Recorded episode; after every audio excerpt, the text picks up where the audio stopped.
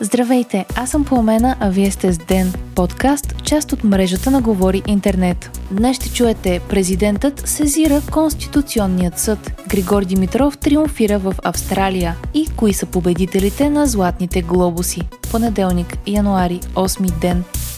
Президентът сезира Конституционният съд за промените в основния закон. Те бяха приети на 20 декември миналата година с гласовете на Продължаваме промяната, Демократична България, ГЕРБ, СДС и ДПС. Държавният глава атакува промените в начина на съставяне на служебното правителство, както и възможността българи с двойно гражданство да бъдат избирани за депутати и назначавани за министри. Президентът също така иска позицията на Конституционният съд относно възможността с закон да се определят квалифицирани мнозинства за избора на ръководства на държавни органи. Радев оспорва и новия ред за назначаване на председателите на върховните съдилища и главния прокурор. Според промените в Конституцията, ако президентът не издаде указ за назначаване в 7-дневен срок, то решението за избора ще се обнародва и така назначението ще влезе в сила. В искането си към съда Радев критикува и процедурата, по която бяха приети самите промени. По-конкретно, според държавния глава, не е спазено изискването за изчакване от 2 до 5 месеца между всяко четене. Държавният глава също така смята, че текстовете, които засягат издавания от него указ за назначаване на така наречените трима големи, са от компетенция на Велико народно събрание. Премиерът Николай Денков коментира действията на президента така. Първо, трябва ясно да кажем, че президентът е заинтересована страна заради промените, свързани с служебните правителства, които се оказаха без парламентарен контрол в дълги периоди от време. Така че президентът очевидно има проблем в това отношение, защото се ограничават определени права, с които мога да кажа, че беше злоупотребено през последните 2 години. Григор Димитров спечели турнира в Бризбън, Австралия. Българинът надви датчанинът Холгер Руне с 7-6, 6-4. Това е първата титла на Димитров от 2017 година насам и 9-та от турнир на ниво ATP. Той е играл общо 18 финала до момента.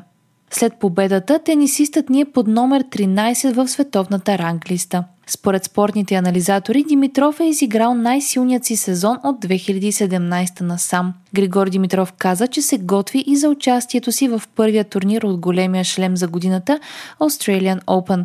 Той започва на 14 януари. Министерството на икономиката обмисля преструктуриране или закриване на Държавната консолидационна компания.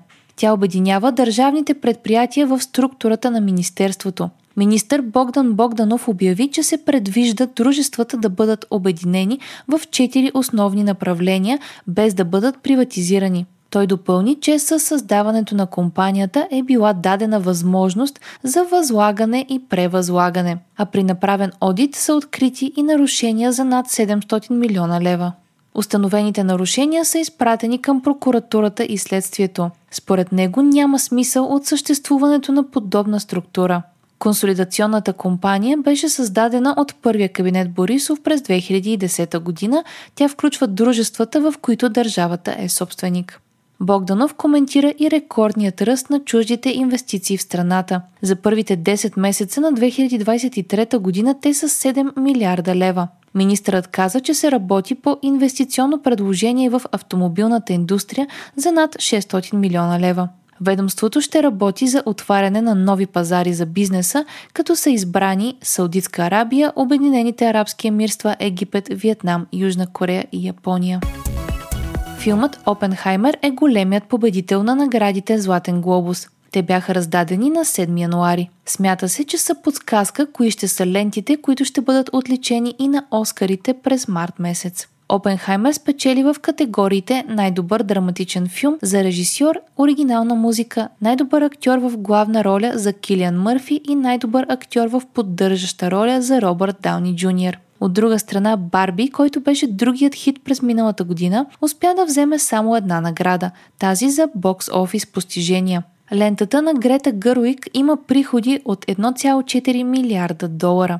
Призът за най-добра актриса в главна роля взе Лили Гладстон за Убийците на цветната луна. Най-добър драматичен сериал спечели Наследници, а най-добър анимационен филм Момчето и чаплата. Изненадващо, обявената за човек на годината от Times Taylor Swift си тръгна без награда Златен глобус.